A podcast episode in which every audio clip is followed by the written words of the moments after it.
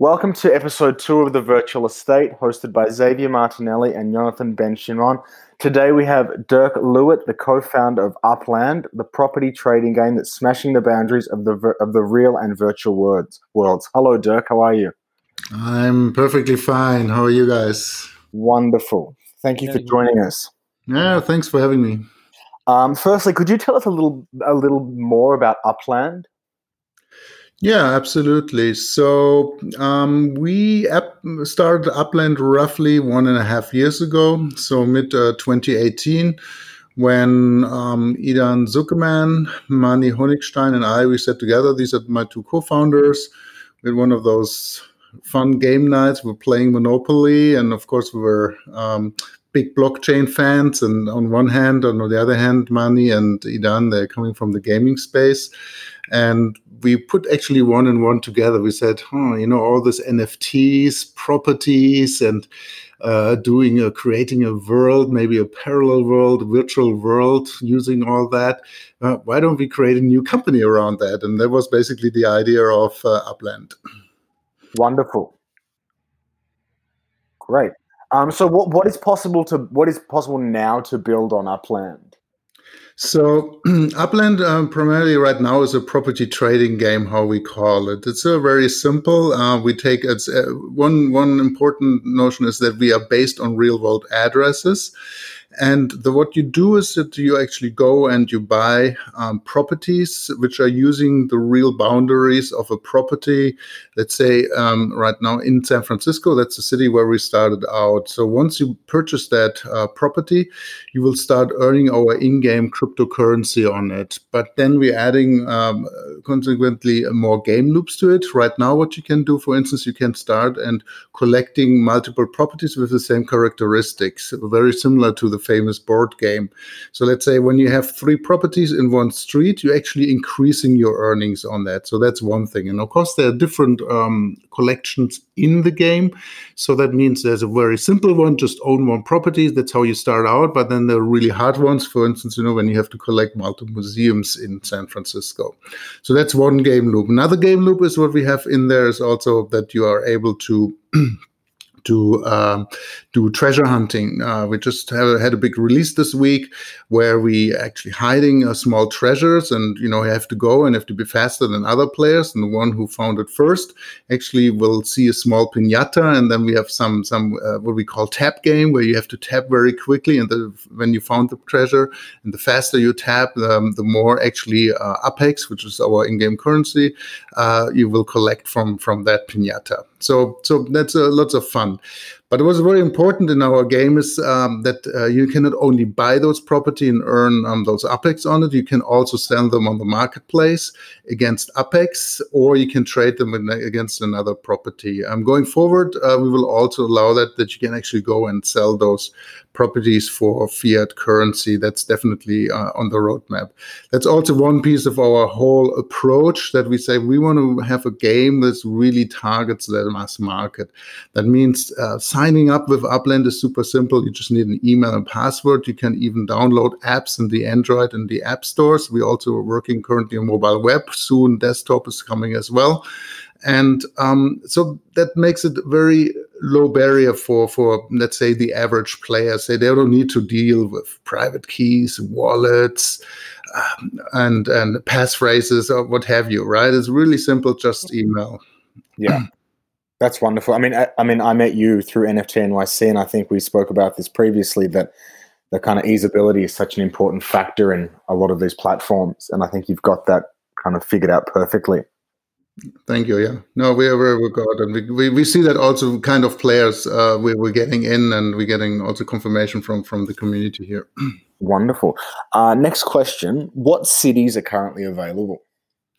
So yeah, right now San Francisco is available only. We're still in beta, and we came out of closed beta. Um, so let's say we, we launched closed beta back in June last year. We didn't have a lot of features in there. Then we opened up the beta at the end of December. So we're roughly two two and a half months now in uh, open beta and but um, this will also stay for a little bit longer because we still want to add more game features to it but all you can do is right now buy and sell properties in the city of san francisco Okay, wonderful. And what's your like ideal next step with the cities? What other cities are you kind of pushing towards? Yeah, so as we are based on the real world, um, we want to get as much as possible real world aspects into the game. Having said that, is uh, to give you one concrete example. So we were really thinking uh, we will open up other cities in the US first, and then go international eventually afterwards. But in order to travel to, to another city, you need actually to go through the airport. So we had a very successful sale of the airport parcels just last Sunday. Within two hours, we sold actually Terminal 1 of the San Francisco airport within two hours. Uh, went really fast. Um, but you need that as a player going forward. You know, let's say once we open up another city, would it be Chicago, New York, or you know, yeah not completely transparent about that. You have to go through that airport. And will I mean another question is uh, kind of expanding on that is if airlines are going to be involved in upland, will they therefore have to pay rent to the landlord of the airport? Yeah, so we started reaching out to airlines right now. That's exactly the idea, right? So yeah. picture you as a player, you have to get uh, what you have is a little what, game piece, what we call Block Explorer. Um, you know, where who is able actually for you to discover properties, but also that Block Explorer you need to bring to the airport. The ones who own the parcel on the airport actually can then earn money because um, you will uh, earn UPX because you will have to uh, send them through their properties. And then you have to and uh, we haven't disclosed it yet exactly what how the game mechanic will be but yes airlines will be involved in a certain way to go to to another city. Very interesting. And on that in terms of other brands what type of other involvements do you see um, within upland? N- not generally airports but in other parts of the city yeah, just picture since we are based on the real world, you can now imagine that any type of other retailer can play a role going forward, right? And maybe your coffee shop or something could be can become interesting. Uh, we're also thinking about bringing you know car manufacturers or cars into the game, car brands. Um, so then uh, we're strongly also thinking of you know maybe some of the players want to open up uh, financial services or a bank within Upland. Uh, we don't we haven't yet decided exactly how we're going to do that, but all these things will be coming. And the more realistic we can be, i.e., the more brands we can bring into the game, the better it is. Exactly. Um, I have a small question. Sorry, go ahead, Johnny.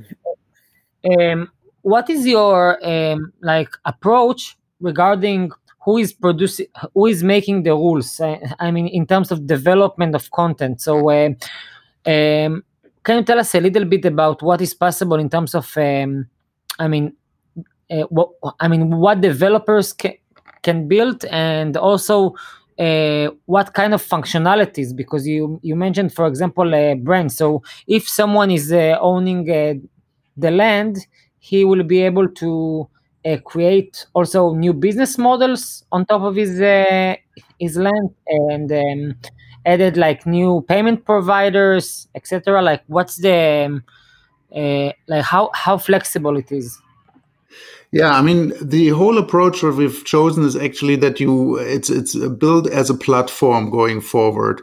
Uh, when we say as a platform, so you have actually two groups. One is the group of let's say non-coders they will be able to build on top of the land because today, as of today, you only buy the parcels um, and that's it. But going forward, you will eventually be, be, able to build on top of it. That means you can erect a building uh, or uh, you can do whatever you know we will uh, foresee within the land. You know, just just taking all these other you know very famous games where you can just build on top of that.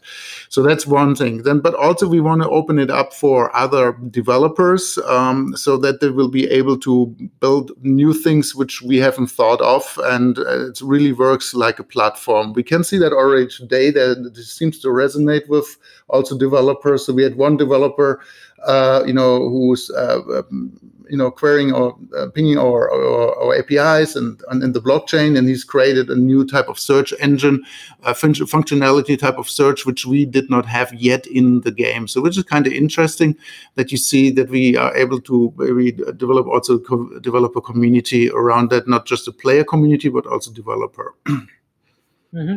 Okay. Okay. Very cool. And in terms of, you know, you've said that it's based on the real world. In terms of maybe brands purchasing naming rights, for example, the airport, would that be possible? Well, we have to uh, right now. Of course, we cannot use brand names, you know, without their permission. But of, uh, but the plan is to to approach brands and and see how they can uh, play a role in the game because as you know, probably the games, uh, there's a lot of chatter right now in the tech space where people say games are the new social networks mm-hmm. and where people communicate and do things. And I see that, you know, when, when kids are playing these days, they have maybe Discord open on the side and, you know, they play, but at the same time, they talk about school or whatever. so, and I, I clearly see that also with Upland and where people will be able to, to communicate. Content and and also Social creating content together games is, changing. Both are becoming as social and, uh, and and new types of platforms that enable co-creation of uh, content will be the leaders the same way that uh, you know what is a company. In the end of the day just a platform to, for collaboration. So the same thing only virtual okay wonderful so next question, Dirk. Um, who are you considering as the leaders within the space? Um, I guess it's Lynn Better, so it's it's very fresh. But if there was, yeah. So, I mean, in the in the normal gaming space, you have those classical, you know, players uh, in terms of you know, like like game game operators, of course. Mm-hmm. But since we're talking in the blockchain space, I don't see that there's a clear leader because there's a couple of other platforms doing, you know, similar things like like I mean, not really similar things, but you know, they're creating virtual worlds. Uh, but I don't see any any clear leader yet uh, in, in, in that space. You know, we say, you know, I don't know whether that's also going to be one takes it all. I believe there will be different uh, let's say universes, multiverse, however you call it, uh, for different target groups. You can see that today when you look at Minecraft, for instance. Uh, prove me I'm wrong, but I believe you know it's it's probably this core target group on the 12 to 16 year old boys or something, maybe a little younger. Same Roblox. Um, and that's going to be also with uh, maybe in the blockchain space. We're going to have some games which are more targeted over the younger audiences, and then what I personally believe as today, and let's see what the future will tell us. For instance, that Upland will be much more for a little bit older target groups, say uh, maybe 21 plus years or so, of course. Because shouldn't forget that Upland has this connection to the real world where real business can happen, where real jobs can be created. That's that's one big part of our vision and um, that's of course for more people who are in the in the uh, who are already working and are not still in school. So, on that point where jobs will be created, what are some of the examples of the jobs that can be created? Oh, there's, I mean, what is very, very, which is, of course, one of the examples which comes to mind, you know, immediately is, you know, let's say if you're an artist, right? So, uh, you know, one, one idea we've always had is, you know, to have a virtual gallery within Upland where artists can go and start selling, you know, their art in a, in a certain way. So then it's a, it's a distribution mechanism of, on one hand. On the other hand, maybe, uh, you know, I mentioned the example of a, of a car manufacturer, right? So there might be people opening up a virtual uh, car dealership in our world on, on, a certain address where people can go and then buy their their car, whatever whatever it is, Porsche, Tesla, what, have you, right? and then they buy it and um, then they can drive around. But maybe there, um, and you know, maybe some of those. So th- first of all, this car dealer might become a new job because he gets a commission for each car, virtual car, which gets sold. But on the other hand, maybe also there's another, you can expand this, this idea a little bit further of artists. Maybe, you know, the car manufacturers will allow that people can, you know, enhance their cars, mod their cars, you know, create unique cars, uh, you know, which are only there once. And then people can sell them and make money out of that uh, for, for them in the future. So I see lots of uh, possibilities. And I mentioned the other example was about the banks. Maybe someone becomes a bank and becomes a money lender and, and so on. The loan shark. um, okay, cool. Can you see maybe a space for an for events?